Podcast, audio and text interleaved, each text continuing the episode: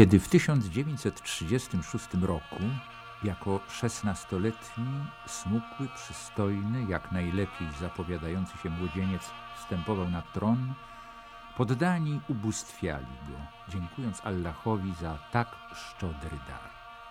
Ale już po dwunastu latach panowania był to otyły obżartuch, karciarz i rozpustnik, budzący najpierw grozę, a później nienawiść. Dziś w naszej galerii postaci, ale też cieni i demonów XX wieku Faruk I, król Egiptu, o którego stylu życia i przepychu opowiadano legendy. Bogaci Lewantynczycy przegrywali z nim ogromne sumy, aby potem łatwiej otrzymać intratną koncesję czy kontrakt. On sam włóczył się incognito po kabaretach w towarzystwie swego osobistego fryzjera Włocha, od którego zależała obsada ministerstw i kierowcy, który dostarczał monarsze dziewcząt. Miał wiele pałaców i domów, podobno ponad setkę Rolls-Royce'ów i Cadillaców. Nikt w Egipcie nie mógł mieć czerwonego samochodu, ani zielonego telefonu. Kolory te były zastrzeżone dla króla.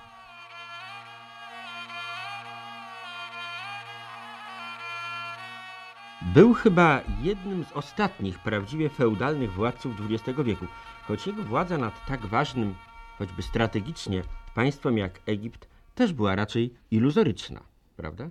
Była iluzoryczna w wyniku nacisków zewnętrznych. Głównie chodzi tutaj o dominację brytyjską nad Egiptem. Mój gość, profesor Marek Malinowski. No niemniej jednak e, nie można powiedzieć, że był na przykład tylko marionetką. Tak, urodził się w 1920 roku, ale właściwie jaka była sytuacja polityczna Egiptu, kraju o tak ogromnych tradycjach, najstarszej kulturze świata? Egipt wkraczał w wiek XX jako państwo oczywiście niepodległe. To znaczy, ściślej rzecz biorąc, niepodległość jego w takim rozumieniu, jak o tym mówimy najczęściej, to jest związana z rokiem 1922. Nie wchodząc tutaj w zawiłe szczegóły bardzo długiej historii Egiptu, można by powiedzieć, że we współczesnych dziejach tego państwa, jeśli przez współczesność w cudzysłowie rozumiemy ostatnich 200-300 lat, są takie cezury pewne, e, które wskazują na to, jak się kształtowała historia tego kraju. Pierwsza rzecz, o której warto wspomnieć, to może inwazja Napoleona. To jest koniec XVIII wieku. Wieki patrzą na nas, tak? Wieki patrzą na nas i to zresztą na marginesie, pomijając sprawy polityczne, jak twierdzą historycy, otworzyło Egipt na świat i otworzyło świat na Egipt. I właściwie, chociaż potem Francuzi nie liczyli się w Egipcie, to właśnie im i cesarzowi Napoleonowi należy się niejako zasługa otwarcia Egiptu z jego wspaniałą przeszłością, historią dla Europy, a jednocześnie proces szedł w drugą stronę. I Francuzi, zdając sobie sprawę znaczenia strategicznego Egiptu, po prostu tam wtargnęli. Była to trzyletnia okupacja napoleońska, która zresztą zakończyła się dla Francuzów niezbyt korzystnie, ponieważ wojska francuskie po wyjeździe potajemnym Napoleona zostały po prostu usunięte przez połączone siły brytyjskie i porty otomańskiej. Porty otomańskiej, czyli dzisiejsza Turcja, może przypomnijmy, kiedyś było to jedno z największych imperiów świata. I jednym z elementów porty otomańskiej tego imperium był właśnie Egipt, który był zarządzany przez Paszów. Działali jako namiestnicy sułtana, który oczywiście był władcą Turcji, który urzędował nie w Egipcie, a w Stambule. Wiek XIX, zwłaszcza za panowania Muhammada Alego, jest wypełniony dążeniami brytyjskimi do opanowania Egiptu, a ponieważ Brytyjczycy mieli wielkie posiadłości w Azji, chociażby Indie, potrzebowali transportu morskiego i kontroli nad obszarami podległymi. Właśnie tu nie wspomnieliśmy o budowie kanału sueskiego, który odmienił niejako oblicze Egiptu, a jednocześnie uczynił zeń państwo no, ogromnym strategicznym znaczeniu. Tak, trzeba powiedzieć, że oczywiście historia kanału sueskiego zasługiwałaby na odrębne potraktowanie. To był przejaw rywalizacji francusko-brytyjskiej. W każdym razie tenże kanał, który był zaprojektowany przez słynnego inżyniera francuskiego Ferdinanda de Lessepsa, został otwarty w 1869 roku. Francuzi i Brytyjczycy mieli przez pewien okres czasu prawie że równe prawa, również Egipt, oczywiście w sensie finansowym. W końcu jednak Brytyjczykom udało się Francuzów wyeliminować w dużym stopniu, mimo że dopiero w 1956 roku po likwidacji Towarzystwa Kanału Sueskiego przez prezydenta Nassera Francuzi całkowicie stracili tam miejsce. Niemniej liczyli się przede wszystkim Brytyjczycy i faktem jest, że otwarcie kanału sueskiego miało wielkie znaczenie dla żeglugi morskiej w świecie, ponieważ ogromnie skróciło drogę z Europy do Azji. No i jak pan słusznie zauważył, pozycja strategiczna Egiptu oczywiście ogromnie wzrosła dzięki temu. Nic dziwnego, że Wielka Brytania opanowała Egipt w końcu XIX wieku i wiek XX Egipt wkroczył jako państwo formalnie niezależne, to znaczy w tym sensie, że stanowiące część portu otomańskiej. Faktycznie jednak zarządzane w dużym stopniu przez Brytyjczyków. Pierwsza wojna światowa której rezultacie nastąpiło totalne załamanie portu otomańskiej. Turcja straciła zdecydowaną większość swoich terytoriów i między innymi straciła Egipt i sułtanem egipskim został Fuad mianowany przez rząd brytyjski. No jest to paradoksalna sytuacja z punktu widzenia ówczesnych obyczajów, a kiedy Wielka Brytania postanowiła uchylić protektorat, który ogłosiła nad Egiptem w roku 1914, czyli w momencie, kiedy się zaczynała wojna, to w roku 1922 po serii negocjacji, po wystąpieniach rozmaitych, bardzo burzliwych, działalności partii politycznej, o których może wspomnimy za chwilę, Egipt uzyskał niepodległość i wówczas Ahmad Fuad Pasza stał się pierwszym królem Egiptu jako Fuad I i to był ojciec Faruka I. Dopóki Faruk w roku 1936 nie objął władzy, można powiedzieć, że Egipt przez te lat 14 przechodził dosyć burzliwe koleje losu wewnętrzne. Znaczy były takie dwie płaszczyzny. Pierwsza płaszczyzna to była płaszczyzna dominacji brytyjskiej, bo chociaż Egipt uzyskał formalnie niepodległość, to jednak Wielka Brytania zastrzegła sobie prawo kontroli kanału Suezkiego, polityki zagranicznej wewnętrznej oraz obrony Egiptu. Otóż Fuad I, który właśnie był pierwszym królem Egiptu, powiedzmy sobie otwarcie, dzięki poparciu brytyjskiemu został tym królem, jego głównym przeciwnikiem politycznym był Saad Zaklul, który był przewodniczącym partii WAFT. Może tutaj taka uwaga. Partia WAFT, czyli mówiąc dokładnie po arabsku His al-Waft, a po polsku Partia Delegacji, powstała w roku 1918 no i właściwie od początku swojego istnienia wysuwała hasło natychmiastowej, bezwarunkowej niepodległości dla Egiptu, które oczywiście Brytyjczycy ujmowali w cudzysłów, chociaż jak powiedziałem przyznaje niepodległość Egiptowi. Otóż właśnie król Fuad I większość czasu poświęcił na walkę z Sadem Zaklulem, który jako szef partii WAW domagał się niepodległości prawdziwej Egiptu, ponieważ jak powiedzieliśmy, ta niepodległość miała pewne ograniczenia, natomiast król no, był namiestnikiem już nie sułtana tureckiego, ale właściwie rządu jego królewskiej mości. Niemniej faktem jest, że ogłosił w roku 1923 konstytucję, powstała więc monarchia konstytucyjna.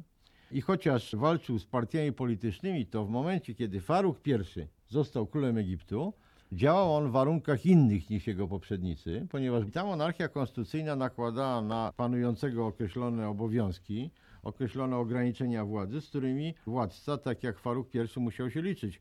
Nawiasem mówiąc, można powiedzieć, że w momencie, kiedy 16-letni Faruk I został królem Egiptu, z racji swojej młodości, przymiotów fizycznych, urody, no w ogóle był bożyszczem narodu. Poza tym e, większość Egipcjan oczekiwała, że stanie on się promotorem walki z Brytyjczykami o prawdziwe uniezależnienie Egiptu. Tak, dodajmy jeszcze, że monarchia konstytucyjna, a więc działał także dwuizbowy parlament w Egipcie, prawda? W którym były reprezentowane partie polityczne. Tą główną partią obok szeregu istniejących była partia WAFT, i z tą partią, jak powiedziałem, jego ojciec prowadził permanentną walkę. I trzeba powiedzieć, że Faruk również prowadził walkę z partią WAFT, chcąc ograniczyć jej pozycję. Zwłaszcza, że w tym czasie partia WAF przekształciła się w partię masową. Nie była to tylko partia wąskiej grupy intelektualnej, tak jak na początku. Miała ona poparcie chłopów, których w Egipcie nazywa się fallahami, robotników, części burżuazji narodowej tworzącej się. Także był to dosyć poważny przeciwnik, niewątpliwie busolą wokół dla władcy, który chciał sprawować rządy absolutne faktycznie tak jak jego ojciec, jego poprzednicy, natomiast działał w ograniczeniach konstytucyjnych które były wynikiem również e, presji brytyjskiej. Tak, przypomnijmy, Faruk wstąpił na tron w 1936 roku.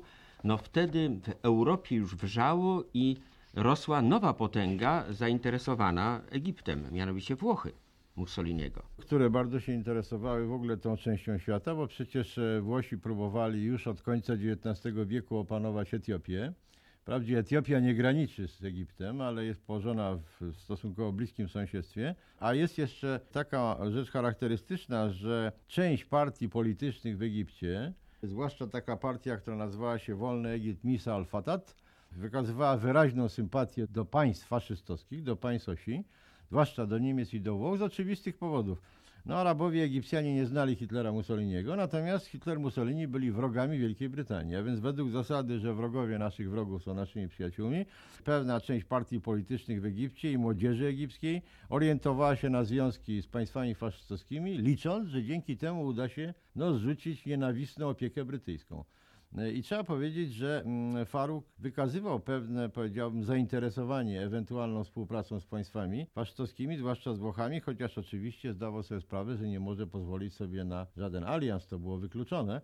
Zresztą Egipt został włączony do wojny po stronie aliantów. Co więcej, pamiętamy z historii, że był obiektem ekspansji niemieckiej. Na przykład był taki moment, kiedy armia Lisa Pustyni, feldmarszałka Romla, znajdowała się około 70 mil od Aleksandrii.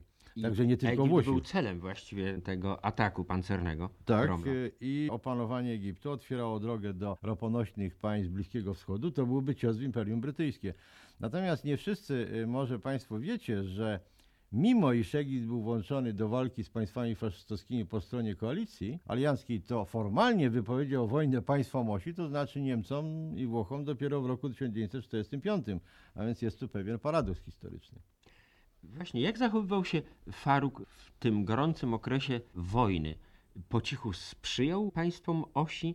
Czy zachowywał pozycję neutralną? Czy był probrytyjski? On wprawdzie nie był królem z nadania brytyjskiego, bo po śmierci swojego wspaniałego ojca w roku 1936 po prostu przejął władzę na zasadzie primogenitury, to znaczy władza przeszła na najstarszego syna. Natomiast niewątpliwie no nie mógł być przeciwnikiem Wielkiej Brytanii, chociaż był taki moment w czasie II wojny światowej, kiedy przez część obywateli był uważany właściwie może nie tyle za bojownika z Wielką Brytanią, ale za rzecznika niepodległości egipskiej.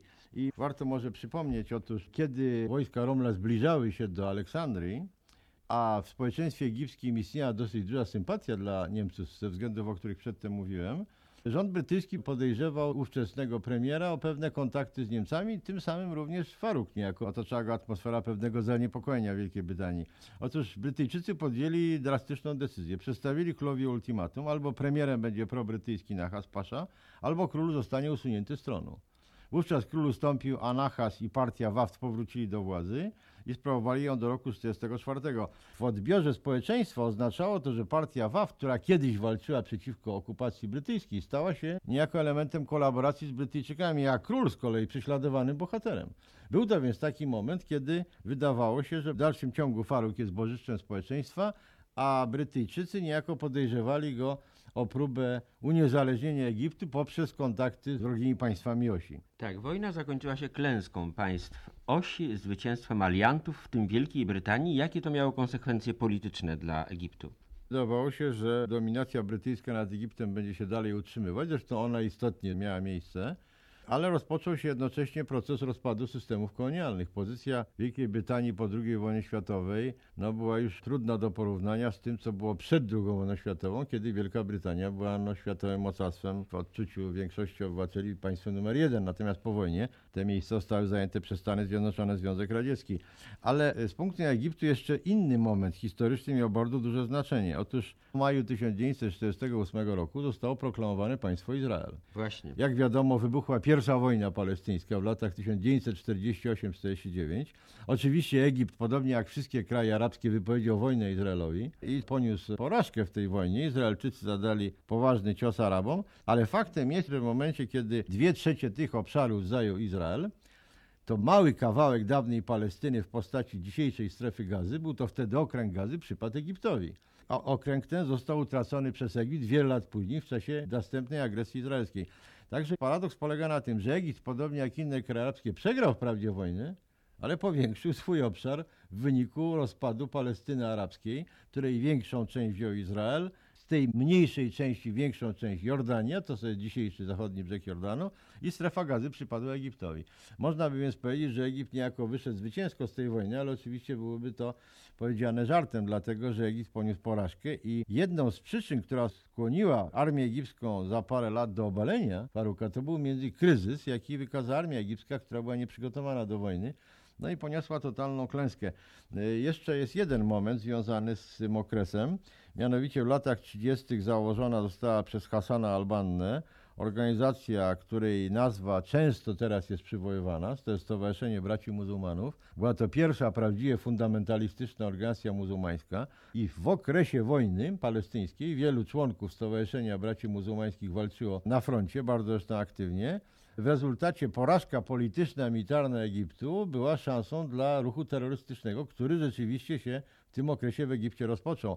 No on miał wyraźne ostrze nie tylko antybrytyjskie, ale antykrólewskie przede wszystkim. Czy właśnie w końcu lat 40. i na początku 50. Faruk nie kreował się na przywódcę arabskiego? Był wtedy wrogiem numer jeden nowego państwa Izrael, prawda?